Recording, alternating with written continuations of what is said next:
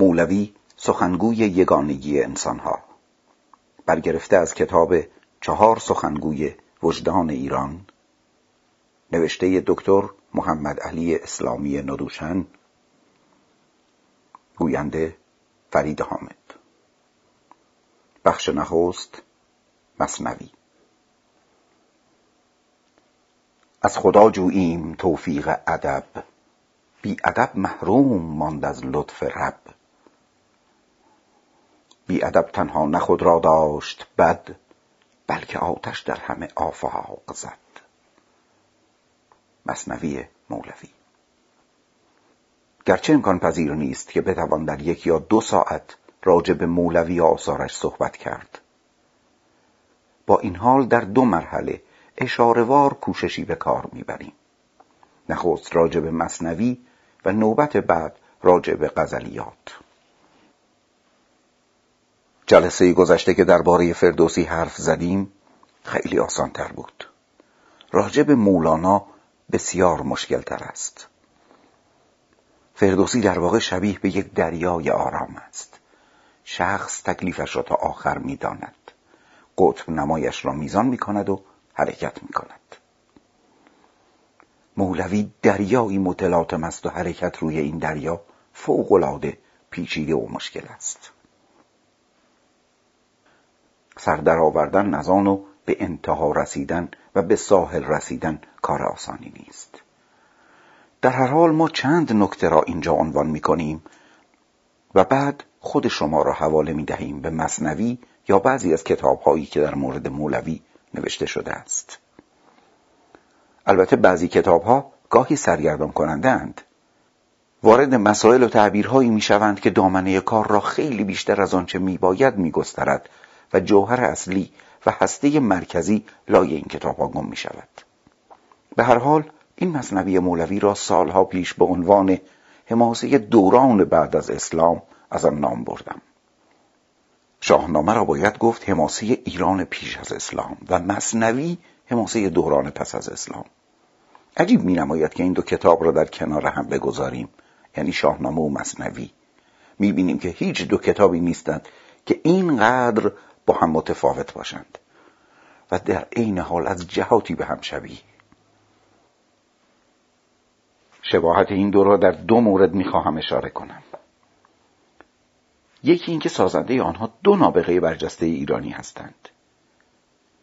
ولی از دو مسیر حرکت کردند. به طرف شناخت بشریت و شناخت تمدن ایران و قوم ایرانی. نقطه حرکت یکسان است. نقطه پایان هم یکسان است. چون هر دو یک چیز را می‌خواهند که همان رهایی انسان گشایش زندگی انسان و حل مشکل انسان باشد. و یا حتی پاسخی برای معمای زندگی که همواره این معما مطرح بوده و خواهد بود. بنابراین این دو در پایان به هم می‌رسند. منتها از دو راه متفاوت. راهی که فردوسی در پیش می‌گیرد فرق دارد با راهی که مولوی در پیش می‌گیرد. چون در دو جامعه متفاوت و در دو تاریخ متفاوت نیستند. مولوی حدوداً دیویست و هفتاد سال بعد از فردوسی کتابش را پدید می آورد و این دویست و هفتاد سال آنقدر ایران تغییر کرده که او نمی توانسته از آنچه دیده و از آنچه از جامعه زمان خود دریافت کرده تجاوز کند. او باید همان را به بیان بیاورد. این دویست و هفتاد سال تاریخ ایران پر از ماجرا و حوادث است.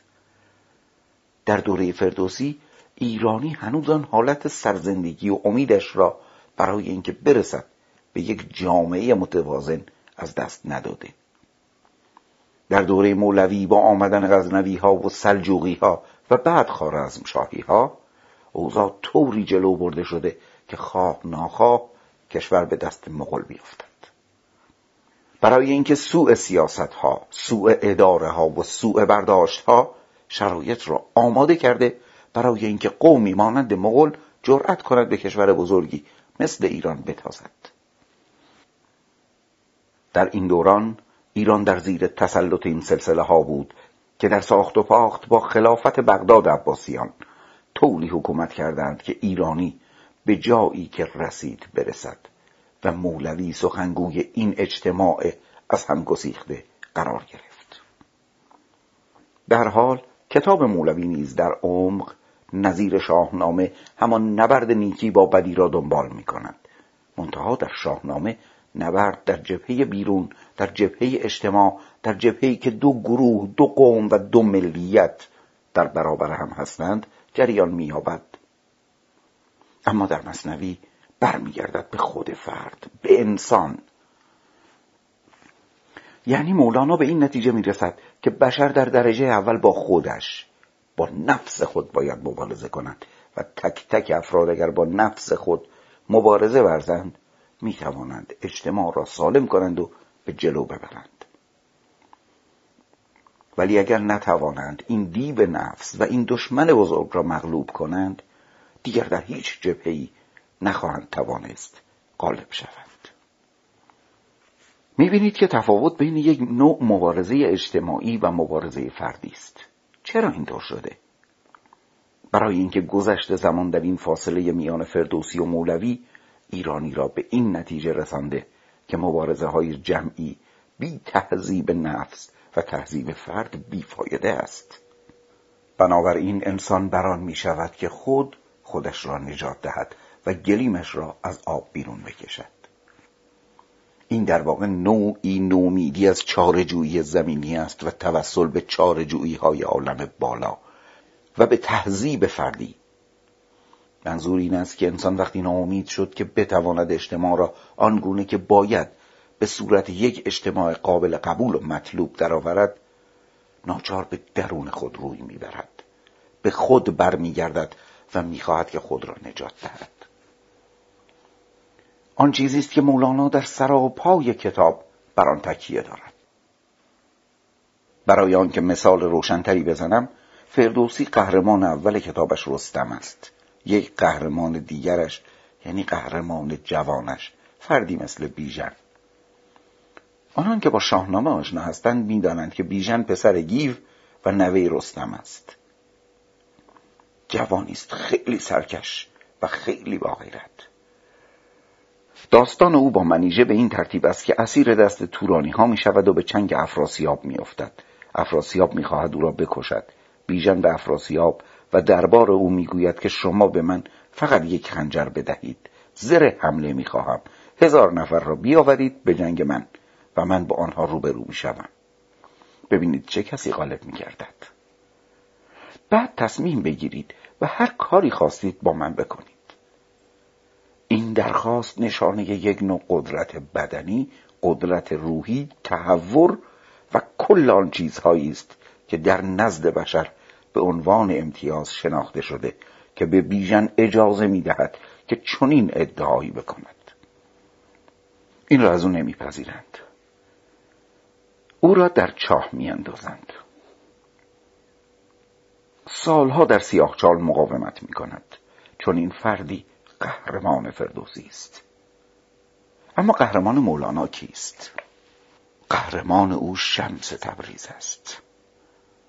کسانی که با خلقیات شمس و سرگذشت او آشنا هستند می‌بینند که چقدر تفاوت است بین فردی مثل رستم یا بیژن با شمس تبریزی که او فرد آرمانی مولانا شناخته می شود اما در یک جا اینها به هم می رسند هر دو در خط مبارزه جبهه خوبی هستند. خود شمس هم به این علت مورد تحسین و علاقه مولانا قرار می‌گیرد که در موضعی قرار گرفته است که با بدیهای زمان می‌خواهد درافتد. یعنی با ریا دورنگی با دکانداری دینی و با ارباب قدرت. به هر حال علت عمده گرایش مولوی به شمس همین است. بیژن و رستم به نوع دیگر و در جبهه دیگر این کار را می کنند و این به علت تغییر مسیر تاریخ ایران و جریان است که پیش آمده و آن قهرمان را تبدیل به این قهرمان کرده. این مقدمه برای آن بود که اگر ما فردوسی و مولوی را در کنار هم بگذاریم به طور موازی روح ایرانی را در کتاب آنها باز تاب یافته می‌بینیم. منتها به دو صورت. راه ها متفاوت است. چون یک راه مسدود بوده راه دیگری در پیش گرفته شده. مصنوی که سراپای آن یک منبع جوشان است می‌خواهد یک راه رهایی پیدا کند که بشریت از این تاس لغزنده که در آن افتاده بیرون آید. البته مولوی محیط خود و دوران خود را می‌دیده. ما وقت نداریم که وارد جزئیات تاریخ زمان و محیط زمان او بشویم. اگر این فرصت بود روشن می‌شد که تا چه اندازه وی تابع محیط خود و تاریخ خود و مقتضیات زمان بوده. همین اندازه بگوییم که زندگی مولانا خود یک زندگی عجیب است. شاید بشود گفت که در بین بزرگان ایران منحصر به فرد است. اولا زندگی هیچ یک از بزرگان ما تا این حد روشن نیست. اطلاعاتی که راجع به او داریم از هر کس دیگر بیشتر است. ما اطلاعات چندانی راجع به فردوسی حافظ سعدی ابن سینا و دیگران نداریم. علت آن است که کتابهایی که راجع به مولوی نوشته شده است بعضی جزئیات خیلی خاص را در مورد او بر قلم آورده. البته مقداری از آنها آمیخته به افسانه است ولی می شود از لابلای آنها استنباط هایی کرد. در هر صورت ما زندگی مولانا را بیش از هر کس در برابر چشم داریم. او به علت جنبه روحانی که داشته است حاله تقدسی بر گرد سرش پیچیده شده و بعضی جزئیات از زندگیش نقل گردیده در حالی که در مورد دیگران ما چنین وضعی نمی بینیم و اگر هم باشد بسیار اندک و باریک است. می‌دانید که مولانا چهارده ساله بود که از سرزمین خودش کنده شد از بلخ. پدر او که از علمای معروف بلخ بود از شهر خود مهاجرت کرد. البته داستان آن مفصل است که چرا مهاجرت کرد. آیا از ترس حجوم مغل بود یا به علت اختلاف هایی که در بلخ بین دو تیره علمای آن ناحیه پیدا شده بود؟ بین تیره پدر مولانا و تیره دیگری که قشری تر بودند و شهر را قبضه کرده بودند و مجال کافی به جبهه مقابل نمی‌دادند. در هر حال جلال الدین چهارده ساله بود که با پدر مهاجرت کرد. یک سال خورده ای در سفر بودند. اول زیارت حج کردند و آنگاه رفتند به آسیای صغیر که سرزمین امن تری بود. نخست در شهر لارنده و سپس در قونیه مقیم شدند. مولوی تمام عمرش را در همین قونیه گذراند که هنوز بر جای است و کسانی که گذرشان به ترکیه بیفتد می‌توانند به آن سر بزنند که مزار مولانا در آن است و یکی از مراکز بزرگ تبلیغ و توریستی برای کشور ترکیه شده است هر سال در ماه آذر نمایشی از سماع صوفیانه در جوار مزار مولانا انجام می‌گیرد و کسانی از سراسر جهان می آیند برای تماشای این سماع. به هر حال منظور این است که یک چنین سرنوشتی در انتظار مولانا بود یعنی کنده شدن از وطن سفر طولانی بیش از یک سال آمدن به یک کشور غریبه و ساکن شدن در آن که البته دامنه فرنگ و زبان فارسی در آن گسترده بود و یک گروه و یک اقلیت بسیار نیرومند فارسیدان ها در آن ساکن بودند. بنابراین او از این نظر بنابراین او از این لحاظ احساس قربت چندانی نداشت. ولی در هر حال ولی در هر حال او از سرزمین خود کنده شده بود. منظور این است که یک چنین استعداد سرشاری در چنین وضع و محیطی پرورده شد و از اینکه دیباچه مصنوی با جدایی نی از نیستان شروع می شود به نظر من یک علت آن زندگی شخصی خود مولوی است. بشنو این نی چون شکایت می کند از جدایی ها حکایت می کند از نیستان تا مرا ببریده اند در نفیرم مرد و زن نالیدند. این حکایت جدایی فرد از ریشه خودش است. از سامان خود.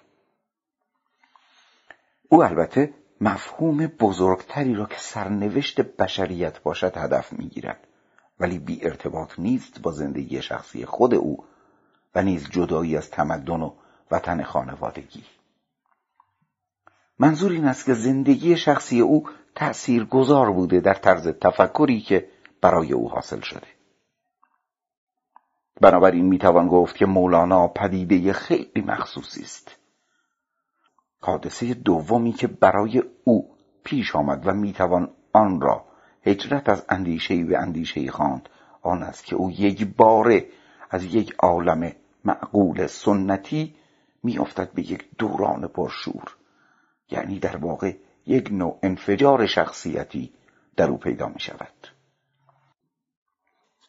بعد از فضای آن غزلیات خیلی آتشین و خاص که روزگاری را در بر می‌گیرد بیرون میآید و به مصنوی می‌رسد. ده سال آخر عمر او در مصنوی میگذرد که یک دوران پختگی است. دورانی که همه چیز در او جمع شده. تجربیات سفر تجربیات اقامت در یک کشور بیگانه. درس ها چندی در حلب در سوریه و لبنان فعلی. آمیزش با اقوام مختلف. زیرا شهر قونیه یک شهر چند قومیتی شده بود. در آن بقایای تمدن رومی آمیخته بود با تمدن اسلام و تمدن ایران. در شهر قونیه سه یا چهار زبان رایج بود. زبان یونانی که از بقایای رومی ها بود زبان عربی که زبان دین بود زبان فارسی که زبان فرهنگ و تمدن بود و زبان ترکی که زبان ترک ها بود. و همینطور آمیختگی مذهب و فرهنگ ها البته خانواده ای که سلطنت می‌کردند و معروف بودند به سلجوقیان روم زبانشان فارسی بود. در دربار زبان فارسی رایج بود ولی زبان ترکی زبان عامه بود. پس می‌بینید در چنین آمیزه عجیبی از زبانها و فرهنگهای مختلف در دیاری که هم غریبه بود و هم خودی برای اینکه اطرافیان مولانا را گروهی از فارسی زبانها با فرهنگ آمیخته به فرهنگ ایرانی احاطه کرده بودند و یک محیط خیلی عجیبی بود. مصنوی از لابلای این محیطی توانست سر برآورد در حالی که کل اطراف ناامن بود. مغلها ریخته بودند و همه جا را گرفته بودند که اواخر عمر بولوی منطقه قونیه را هم در بر گرفت. گرچه خودش لطمه چندانی ندید و این را مریدان از کرامات مولانا دانستند. مصنوی از این اوضاع و احوال بیرون آمد. البته باید یادآوری کرد که هیچ وقت نمی شود ادبیات فارسی و تفکر ایرانی را از اوضاع و احوال اجتماعی و سیاسی زمان جدا کرد یا از تاریخ جدا کرد. این اشتباه خواهد بود که آن را به طور مجرد در نظر بگیریم. تنها در ارتباط با تاریخ ایران و با اوضاع و احوال فکری و اجتماعی مردم و جریانهایی است که بشود یک نگاه روشنتر بر این آثار مهم ادبی انداخت. می شود گفت که ایرانی در دوران پس از اسلام از لحاظ هنر تک محصولی بوده است. تک محصولی به این معنا که همه این داده ها و محصولات فرهنگی را در اطراف و حول و حوش ادبیات و شعر به حرکت درآورده است. این محصول بزرگ محصولی است که همه چیزش را از طریق کلام میجوید و این موجباتی داشته که ما مجال طرح آن را در اینجا نداریم. موضوعاتی که در مصنوی مطرح می‌شوند موضوعات اصلی و همانهایی هستند که از نظر مولانا بنیادهای زندگی بر اساس این موضوعات شکل می‌گیرد می شود گفت که آنچه از دیدگاه اشراقی و عرفانی در مصنوی مطرح می شوند کم و بیش همانهایند که کل مسائل بشری را تشکیل می دهند. از یونان قدیم آثاری که به جا مانده از افلاتون و ارسطو و پیش از آن آنگاه از قرون وسطای اروپا تا دوران جدید و تا چین و هند و کشورهای بزرگ تمدنساز هر چه دیده شود نمونش در مصنوی هست. و منتها دید مصنوی دید اشراقی است و دید غربی ها و تا حدی چینی ها دید عملی تر است. دیدی که مبتنی بر برهان عقلی است نه جوشش درونی. علت این البته خصلت ملت هاست که بر اساس اوضاع و احوال خاصی به یکی از این دو تیره گرایش پیدا می کنند یا اندیشه اشراقی یا اندیشه استدلالی. ایرانی در موقعی بوده که بیشتر به طرف اندیشه اشراقی روی کند. نمی‌خواهم بگویم که کدام ترجیح دارد. این مطلب جایش اینجا نیست و بحث مفصلی را میطلبد. ولی این واقعیتی است. ملت ها بعضی خود را به این سو میافکنند و بعضی به آن سو و آن هم زایده جغرافیا و تاریخ و سرنوشت و سرگذشتشان است که گرایش می‌دهد آنها را به این طرف یا آن طرف. اوج این تفکر اشراقی در ایران بعد از اسلام بوده. قبل از اسلام به صورت یک سلسله معتقدات مذهبی تجلی می کند ولی چون آمیخته با زندگی عملی مردم بوده به آن صورتی که بعد از اسلام بروز می کند نمود نداشته. گذشته از این. در دوران بعد از اسلام برخورد این فرهنگ های مختلف که وارد کشور می شوند نوعی جدال و برخورد با زندگی پیش می آورند و این ایجاب می کرده که ایرانی بیشتر تفکر کند و بیشتر تقلای درونی به خرج دهد. اینها تبرز بیشتر گرفته و توانسته است آثار بزرگی به وجود آورد. البته این به آن معنی نیست که جنبه های مختلف زندگی انسان مورد غفلت قرار گیرد. همه اینها مطرح می شوند منتها با دید اشراقی که اوج آن در کتاب مصنوی است. در آن نبرد نیکی با بدی توصیهش آن می شود که انسان اول خودش را اصلاح کند تا بتواند جامعه را اصلاح کند. گفتیم این به علت آن است که نظم اجتماعی بر فرد گرایی حرکت دارد. خلاصه و اصاره کل تجربیات بشری که بفشارند و آن قطره های نهایی را بیرون دهند خرد انسان می شود یعنی عامل تصمیم گیری برای هر موضوع. تشخیص راه درست از نادرست.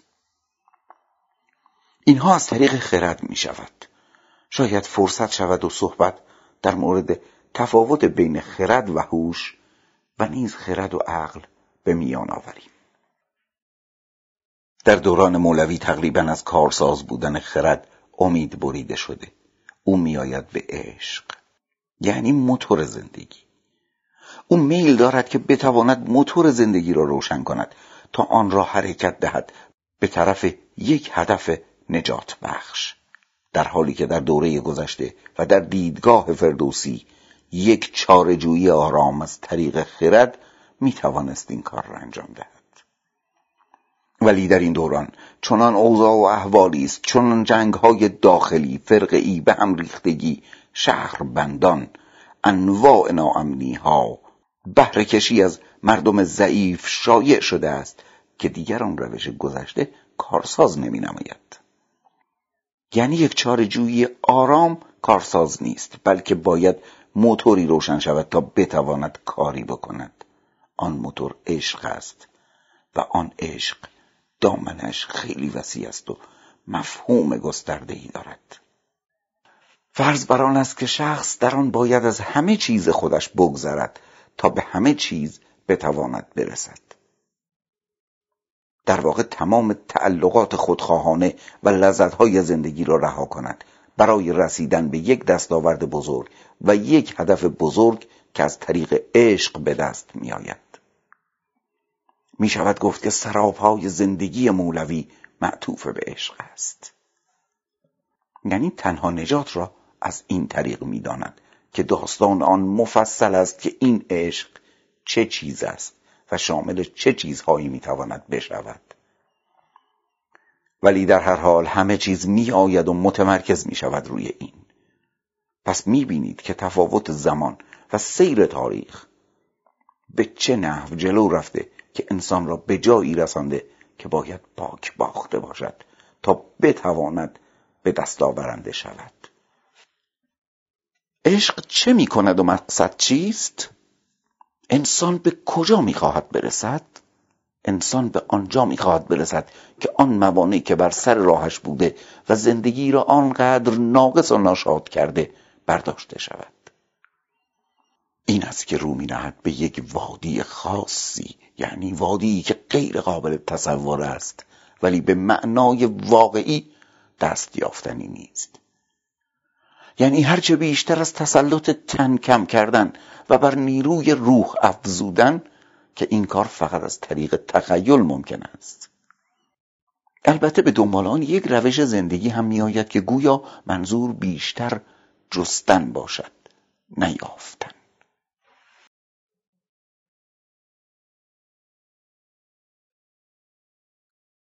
زندگی موجود بشر مورد قبول فردی مانند مولانا نیست. همان گونه که مورد قبول عرفان ایران نیست. این بیان عرفانی است که مولوی دنبالهدار آن و یکی از آخرین پیامگذاران آن است. تا برسد به صورت رقیقتر آن به سعدی و حافظ. ولی بعد از سنایی و عطار در شعر پرچم به دست مولانا میافتد. یعنی هرچه بیشتر کاستن از نیروی جسم و افزودن بر نیروی جان. هرچه بیشتر دل کندن از این زندگی سپنجی کوتاه به امید دست یافت به یک زندگی برتر پایدار. می‌توان گفت که بشر جوینده دائمی است اما این پایدار چه چیز است؟ من تصور نمی کنم که منظور از این دائمی بودن از دیدگاه عرفان و مولوی تنها این باشد که از این جهان که رفتید به بهشت می رسید به یک زندگی مطلوب آرام می رسید از آثار مولوی و عرفان ایران چنین استنباطی نمی شود بلکه آنچه استنباط می شود نوعی پیوستگی به کل به منبع هستی به منبع نیرو و به خداست که در همین هستی به دست آید. این مورد آرزوست. چشم داشته گرفتن پاداش در جهان دیگر و دست یافت به آن لذایز و آن آرامش ابدی منظور اصلی نیست. البته مولانا مردی است معتقد به دین اما مقصد را این نمی‌گیرد. این اندیشه است که مولوی از آن گریزان است یعنی احساس بدبستان کردن چشم داشته اجر و پاداش داشتن. یعنی اینکه یک زندگی قابل قبول و همراه با ثواب در این دنیا داشته باشید برای اینکه در آن دنیا اجرش را بگیرید. اینها مورد نظر عرفان ایران یا مولانا نیست. آنها چیز وسیعتری در دایره کل هستی مورد نظرشان است. آنها از زندگی کوتاه چند روزه همراه با کشمکش تنگ نظری حسد بیماری هجر و نفاق را نمیپسندند. بلکه می‌خواهند که جسم همراه با جان و از جنس جان شود در بالاترین درجهش همه چیز پهناور و بی انتها گردد. این یک تعبیر معنوی و روحانی از آن بوده است. ولی اگر به کنه سرشت انسان برویم یک تعبیر خاکی هم در پشت آن نهفته است و آن این است که اجتماع بشری یک سامان متمدنانه به خود بگیرد. این همه نزاع و ستم تحت عنوان تفرقه های مذهبی ملی زبانی و نژادی در آن نباشد. این چیزی است که از ابیات مختلف و متعدد و مکرر مصنوی استنباط می شود و همیشه تکیهش روی این موضوع خاص است. وسیله این کار چیست؟ وسیله ای که مولانا پیشنهاد می کند برای رسیدن به آن مقصد بزرگ عشق است. مانند سفینه فضایی که امروزه شما را به مریخ یا مشتری یا ماه می‌برد.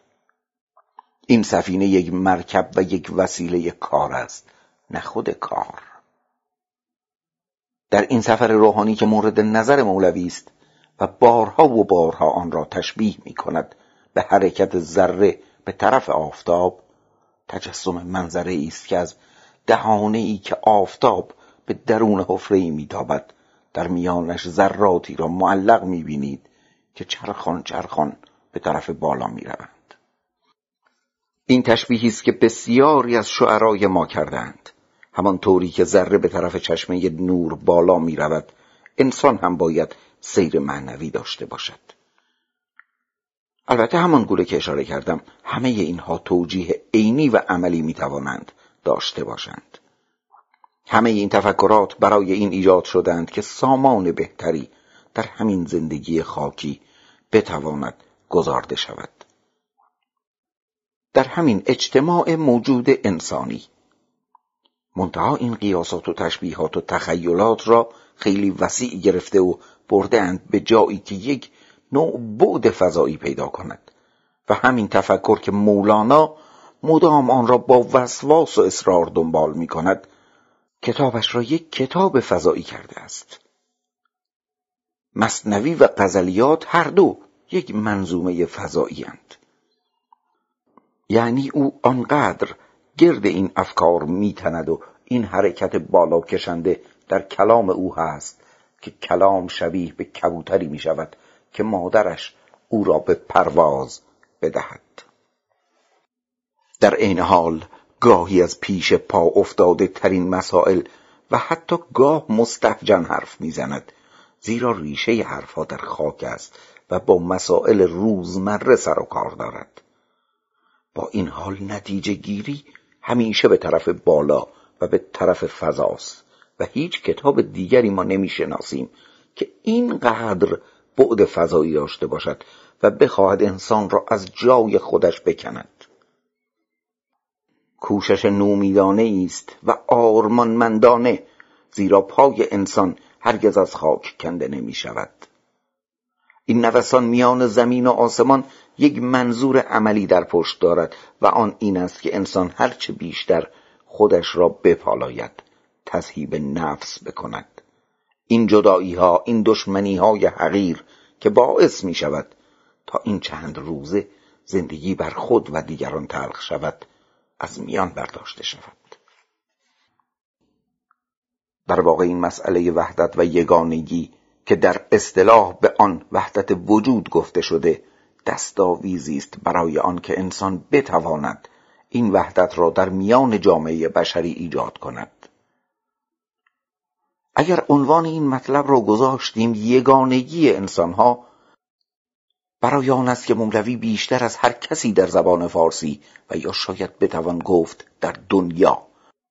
این بانگ یگانگی انسان را برآورده است و اصرار ورزیده که این ها و ها میان اقوام تحت عناوین مختلف از بین برود. همه همدیگر را مساوی بشناسند و برادرانه حرکت کنند. این یک اصل بسیار انسانی است و یکی از افتخارهای فرهنگ و عرفان ایران که تکیه بر این موضوع دارد. قرنها پیش از آن که این مباحث و این موضوعات از طریق سازمان ملل یا قوانین بین المللی مطرح گردند. آن دوره ها در واقع دوران خانخانی و فئودالیسم بوده دوران اختلاف شدید بین مذاهب. خود مولوی از میان جنگ بزرگ بین مسیحیان و مسلمانان یعنی جنگ بسیار طولانی صلیبی سر برآورد. خاطرات آن هنوز کاملا زنده بود آنگاه حمله مغل و نزاعهای ای چه میان خود مسلمانان و چه با پیروان مذاهب دیگر پیش آمد. در واقع پاسخی است به این ناهمواری های زندگی و اجتماع که کل دنیای شناخته شده آن زمان را در بر می گرفت. پس موضوع ذره و خورشید یعنی پیوستن انسان به کل در اصل از جای دیگر آب می‌خورد رابطه انسان بر حسب این فکر به طرف بالا و به طرف خدا تنظیم می شود و نوعی پیوستگی کائناتی بین همه موجودات ایجاد می شود مولوی اکتفا نمی کند به اینکه بگوید فقط انسانها با هم پیوند یابند بلکه می‌گوید کل کائنات کل موجودات آفریده شده. ام از جماد گیاه حیوان و انسان. یک واحد و یک کل تشکیل می‌دهند. برای اینکه همشان مولود آفرینشند. این نهاد آفرینش این محصول بزرگ آفرینش که یک نوعش به صورت جماد یا حیوان یا گیاه درآمده و نهاد دیگرش به صورت انسان یک پیوستگی و حالت وفاق بینشان باید باشد و حد همدیگر را بشناسند. اینجاست که منع تجاوز به طبیعت مثلا مطرح می شود یا منع بدرفتاری نسبت به حیوان. شناخت یک نوع جان و روح در گیاه و درخت مطرح است و درجات سیر انسان بازگو می گردد در آن چند شعر معروف. از جمادی مردم و نامی شدم و از نما مردم به حیوان دم زدم. بار دیگر گر بمیرم از بشر از ملائک خود برارم بال و پر. این سیر بشر را بازگو می کند که اول از جماد سرچشمه گرفته زیرا از خاک آمده. هم از دیدگاه تفکر دینی و هم تفکر علمی. هر دو انسان از خاک سر برآورده و تبدیل شده به گیاه. گیاه تبدیل شده به حیوان چون حیوان زاییده گیاه است. قوت می‌گیرد از گیاه. بعد حیوان تبدیل به انسان گردیده یک درجه بالاتر آمده و بعد وعده می‌دهد که همانطور که تا کنون این مدارج را طی کرده ای از انسان هم به عالم بالاتر خواهی رفت. فرشتستان خواهی شد باز در آنجا هم متوقف نمی‌شوی. از آنجا هم جدا می‌شوی و به جایی می‌رسی که اندر وهم ناید. یعنی با کل کائنات و عالم فرازین پیوسته و یکسان میگردی پس این پیوستگی و اتحادی است که گفته می شود تنها شامل انسان ها نیست بلکه همه کائنات را در بر می‌گیرد دایره آن خیلی وسیعتر از آن است که فقط به انسان محدود بماند. اما همه اینها باز برمیگردد به خود انسان و به زندگی انسانی این جهانی. اکنون برسیم به آن که چه باید کرد. از مجموع این تفکرها چه ناشی می شود که یک سامان بایسته در زندگی آدمی پدید آید؟ خب این چند موردی که به آنها اشاره شد اصول اولیه نظر مولوی است. حال اینکه از چه طریق باید عمل شود موضوع دیگری پا به میان می که مصنوی خیلی بر آن تکیه دارد. و آن مسئله برخورد از داد است. زندگی سرچشمه گرفته از برخورد زدهاست آفرینش این حکم را داشته. می‌دانید که شب در مقابل روز قرار دارد. سرما در مقابل گرما. غم در مقابل شادی. هستی در مقابل نیستی. تا به آخر. نظر مولانا این است که ما اسیر از دادیم. این از داد هستند که زندگی ما را به راه می‌برند. یعنی در عین حال مشکلات ما را هم ایجاد می‌کنند. بنابراین کوشش بشر باید این باشد که این ازداد را در سیری حرکت دهد که به صورت متکامل درآیند. نه به صورت متفارق و متضاد. دستورالعملی که برای زندگی است و نبرد نیکی با بدی هم در دنبال همین مسیر قرار می‌گیرد این است که انسان باید بتواند از داد طبیعی و از داد اجتماعی را طوری حرکت دهد که بتواند به یک نقطه تکامل برسند یا واکنشی که در برابر عمل آنان انجام می‌گیرد چنین نتیجه ای داشته باشد.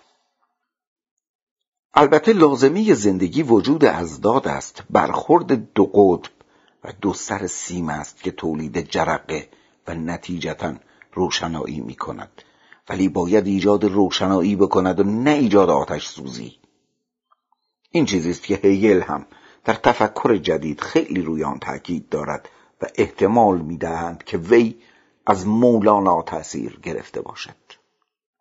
البته فکر تا حدی قدیمی است و در یونان باستان حرفش به میان آمده ولی خیلی در مصنوی بر آن تکیه شده و پرورده شده. گفتیم که جزئیاتی که مولانا در مصنوی راجع به مسئله از داد می‌گوید شبیه است به همان چیزی که به طرز غربی و برهانی از جانب هگل مطرح شده. نمی‌خواهیم مقایسه کنیم. منظور اشاره ای بود. پس ما نمی‌توانیم وجود ازداد و تأثیر آنها را انکار کنیم. آنچه بر عهده ماست آن است که باید نوعی عمل کنیم که اینها در نهایت در جهت بهبود زندگی انسانی سیر کنند. مولانا راهش را در جریانهای مختلف نشان می‌دهد زیرا یک سلسله دستورالعملهای جزئی در مصنوی هست که می‌گوید چطور باید زندگی کرد. چه کارهایی را باید کرد و چه کارهایی را نباید کرد.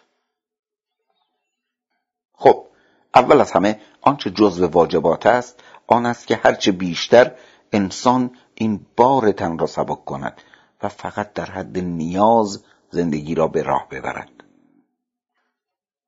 خود زندگی مولوی هم دست خوش از داده است زیرا درونش از تناقض خالی نیست. در زندگی عادی یک گذران زاهدانه دارد. یک تن لاغر خیلی کم خوراک کم خواب. همه آن چیزی که انسان به نحوی به طرفش تمایل دارد می‌گوید که باید آن را سبک کرد تا بلکه بتواند آن قالبی را که لازمه گشایش روح است وسیعتر کند و میدان بدهد به این قنای روحی معنوی. این دستورالعمل را با موارد مختلف با های متعدد و گاهی خیلی شیرین به کار می‌برد. با آن تنز مخصوصی که خاص خود اوست و آن به طور کلی در گذاردن اصل در مقابل فرع است. باطن در مقابل ظاهر راست در مقابل دروغ و گذاردن آنچه که اصول و مبانی زندگی است در مقابل فروع زندگی. همچنین میآید به ماجراهای دیگری که از طریق داستان مطرح می‌شوند و آن این است که انسان تا چه اندازه می‌تواند با خود صادق باشد. تا چه اندازه می‌تواند پیروی کند از وجدان خود و تا چه اندازه می‌تواند با خود رایگاه باشد. یعنی دو رنگ نباشد با خود دائما در جدال درونی نباشد. بلکه بتواند به یک نوع آرامش درونی دست یابد. آرامشی که تا حدی شبیه به نیروانای هندوها می باشد. البته بدون آنکه آن باشد. چون آرامش مصنوی یک آرامش آگاهانه است در حالی که نیروانا یک آرامش سرد است. اما هر دو در طلب یک آرامش نهایی اند. کتاب مولانا معجون عجیبی است از شیدایی و فرزانگی. در غزلیات جنبه شیدایی میچربد اما در مصنوی سعی بر آن است که جنبه عقلانی غلبه کند. در هر حال مخلوط عجیبی است از شور و شیدایی با عقل و فرزانگی. قبل از اینکه ختم کنیم باید اشاره کنیم به اینکه چرا عقل عادی و جزوی در مصنوی اینقدر مورد بیلطفی قرار می‌گیرد. یعنی در جاهای مختلف به علم و عقل و تفکر انسجامی یک تازش سخت می شود آزمودم عقل دوراندیش را بعد از این دیوانه سازم خیش را. چرا اینطور است؟ آدم نخست خیال می کند که مولوی ضد آن چیزی است که همه بشریت به دنبال آن بوده و آن را ستایش کرده و آن عقل است. همان چیزی که گفتیم در شاهنامه به عنوان خرد اینقدر حرفش به میان آمده و قطب و راهنمای حیات بشری شناخته شده. چرا باید اینطور باشد؟ این در واقع سؤال غم است. می‌توان چنین تصور کرد که جامعه طوری حرکت کرده بود که عقل امتحان بدی بدهد. برای اینکه عقل در خدمت زورمندان و نقشکش ها بوده. در خدمت کسانی بوده که می‌خواستند عامه و زیر دستان را پایمال کنند. یعنی عرفای ما اینطور به فکرشان رسیده بود که در واقع با این حسابگری های اقلانی و علمی با ابزارهای علمی اینها آمده اند حرفهایی زده اند و مسائلی مطرح کرده اند و کارهایی انجام دادند تا بتوانند یک اقلیت زورمند را مسلط کنند بر کل جامعه. و این ناهمواری و نابسامانی اجتماعی که پیش آمده از طریق این تمهیدهای اقلانی عینیت یافته. این است که یک نوع تشکیک در کار می آید نه اینکه خود مولوی هم بر سر آن بایستد. از تعارضهای وی این است که گاهی عقل را ستایش می کند و گاهی نفی آن را. البته درجه بندی دارد برای آن. می‌گوید که عقلی که عقل معاش شناخته می شود و دائما به دنبال پول دویدن و دنبال نفس دویدن و نقشه های کاسب کارانه مطرح کردن است آن مطرود است. و اما عقل کل عقل متعالی و عقلی که گره های زندگی را میگشاید آن را میپذیرد. این تفاوت در مصنوی هست بارها و بارها. دلیل حمله مولوی به عقل از آنجا آب می‌خورد. برای اینکه جامعه ایرانی و تاریخ این سرزمین آنگونه که بزرگان فکری ما می شناختند به گونه ای جریان یافته بود که دل سرد کننده باشد. تعبیه های حسابگرانه باعث شده بوده که این جامعه اینقدر ناهموار ناسالم و همراه با خشونت جنگ و حاوی مقدار زیادی اعمال مخرب باشد. اما یک مورد حساستر و عجیبتر آن است که مولانا به ستایش غم و رنج می‌پردازد. این یک باب مهمی است در مصنوی. آدم از این تعجب می کند که چرا در حالی که طبیعت بشر این است که به دنبال شادی و گشایش زندگی باشد به دنبال لذتهای مشروع باشد او این گونه غم را ستایش بکند. این بدان دلیل است که از بس اوضاع زمانه ناملایمات از خود نشان می‌داده و مردم به دنبال یک نوع شادی های زیان بخش و مبتزل می‌رفتند. و چه بسا که خوشی های اینان مستلزم ناخوشی های دیگران می شده نوعی واکنش مارز در افراد حساس ایجاد گردد تا بدانجا که آن را به کلی نفی کنند. دلایل دیگری هم برای خود دارد که وقتی در مصنوی باریک می‌شوید به آنها برمیخورید.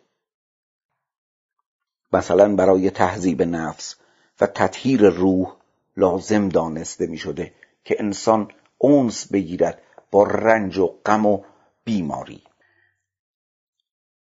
البته این موضوعی است که اگر فرصت بیشتر باشد باید در مورد آن توضیح بیشتری داده شود چون دور از ذهن عادی می نماید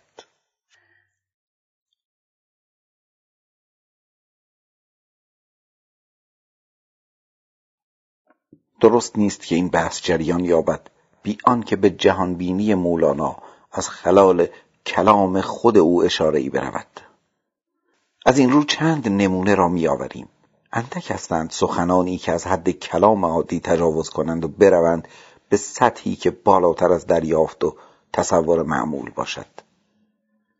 زیرا ما علل اصول کلام شعر را به دو دسته عالی و خوب تقسیم می کنیم حرف متوسط ها را اصلا نمی‌زنیم.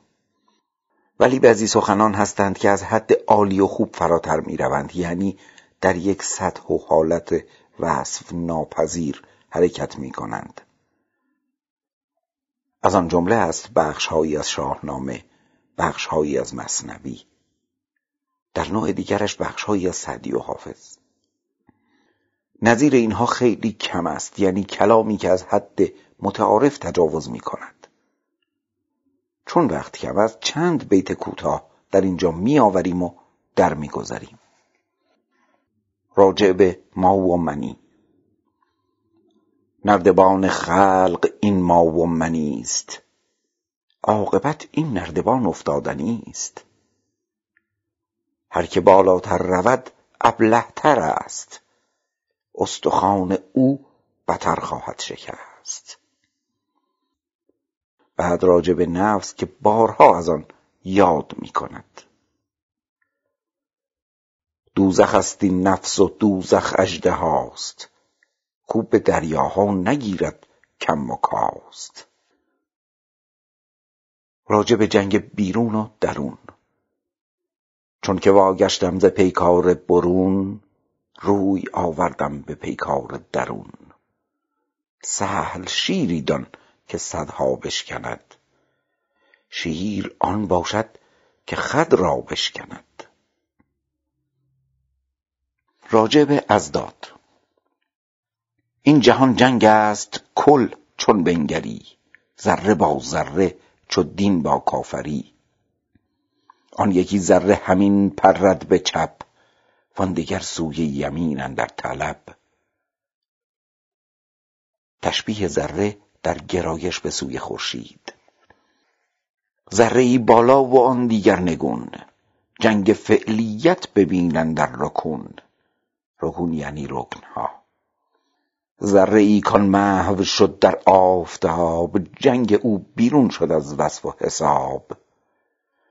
چون ز ذره محو شد نفس و نفس جنگش اکنون جنگ خورشید است و بس راجع به زیبایی این دو سه خط را می‌خواهم بخوانم زیرا مولوی زیبایی بشری و زیبایی عینی جهان بیرون را ناشی از پرتویی از زیبایی کل و از خدا می‌داند.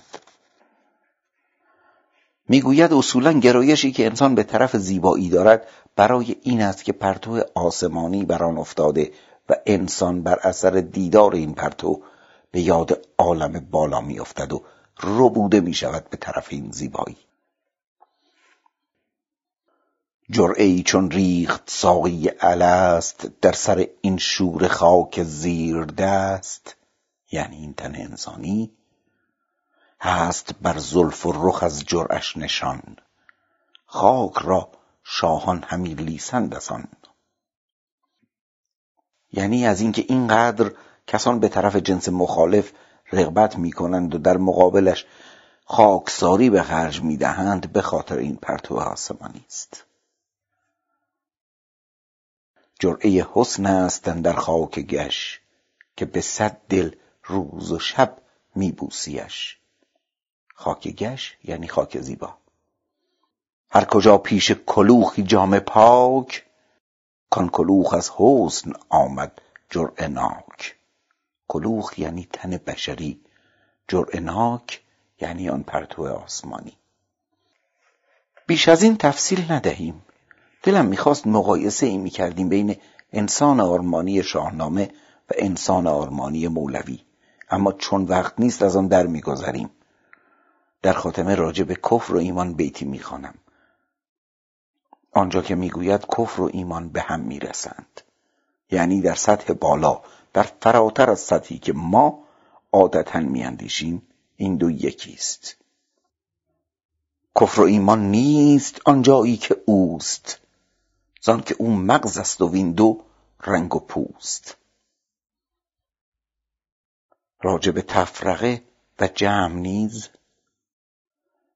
تفرقه در روح حیوانی بود. نفس واحد روح انسانی بود. از خلال گفتارهای مولانا.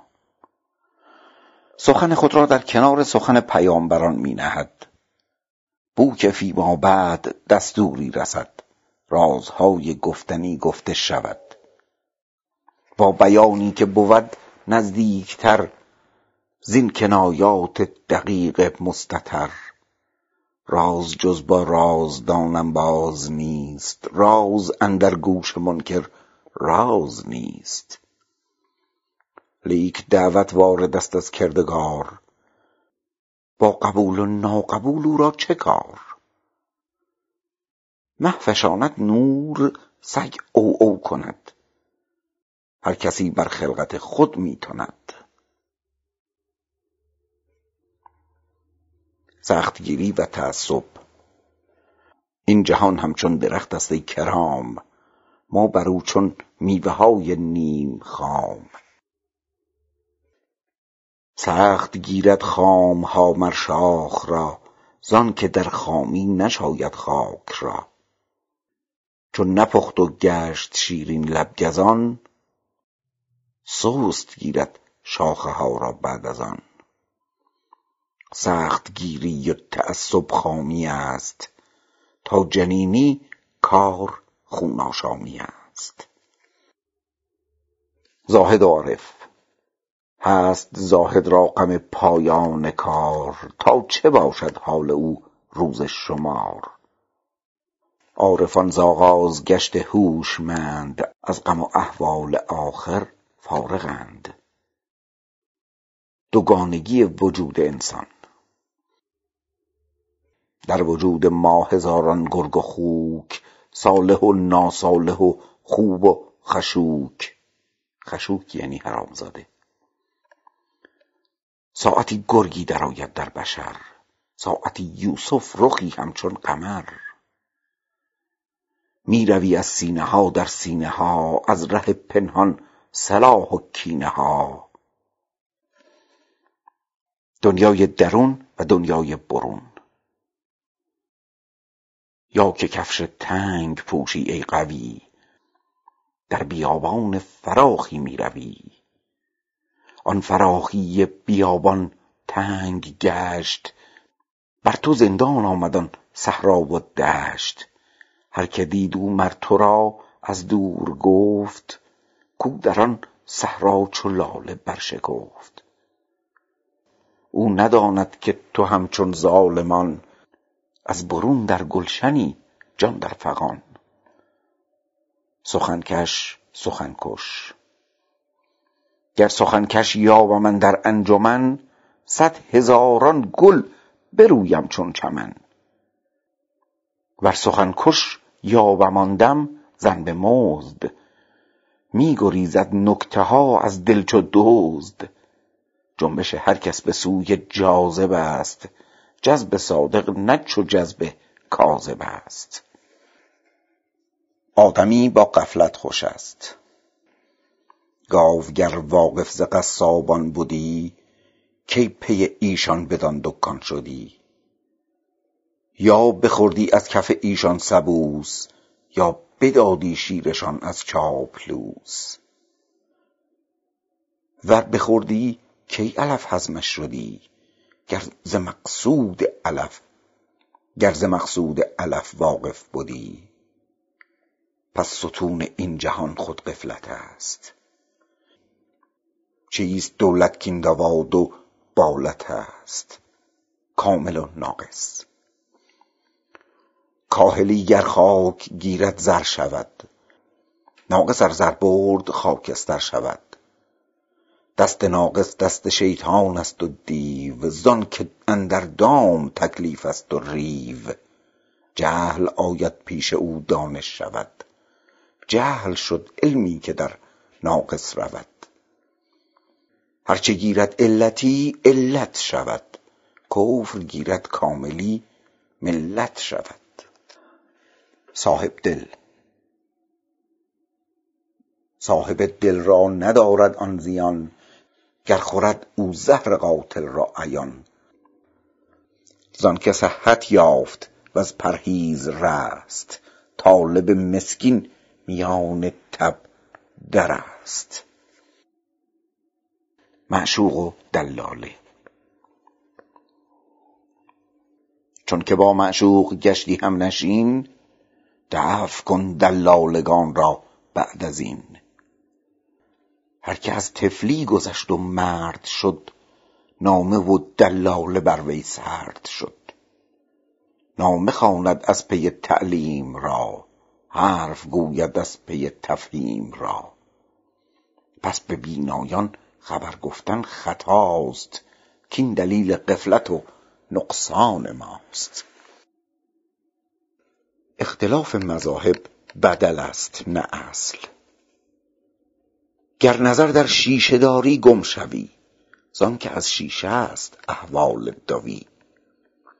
ور نظر بر نور داری وا رهی وز دویی و اعداد جسم منتهی.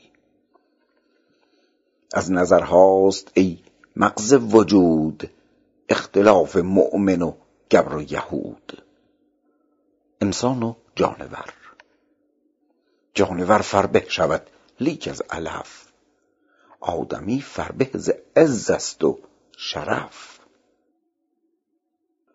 آدمی فربه شود از راه گوش جانور فربه شود از حلق و نوش.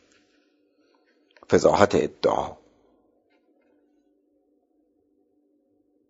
آن یکی پرسید اشتر را که هی از کجا می آیی اقبال پی؟ گفت از حمام گرم کوی تو. گفت خود پیداست از زانوی تو. ویرانی از آبادانی بهتر. بند کن چون سیل سیلانی کند ورنه رسوایی و ویرانی کند. من چه غم دارم که ویرانی بود زیر ویران گنج سلطانی بود. غرق حق خواهد که باشد غرق تر همچو موج بحر جان ریزد ز بر. پاره کرده وسوسه باشی دلا گر طرب را باز دانی از بلا. تحول موجودات. هر جمادی که کند رو در نبات از درخت بخت او روید حیات. هر نباتی کو به جان روی آورد خضروار از طعمه حیوان خورد باز جان چون رو سوی جانان نهد رخت را در عمر بی پایان نهد. تو چه دانی ذوق آب دیدگان؟ عاشق نانی تو چون نادیدگان. گر تو این انبان ز نان خالی کنی پر ز گوهرهای اجلالی کنی. موسی و فرعون.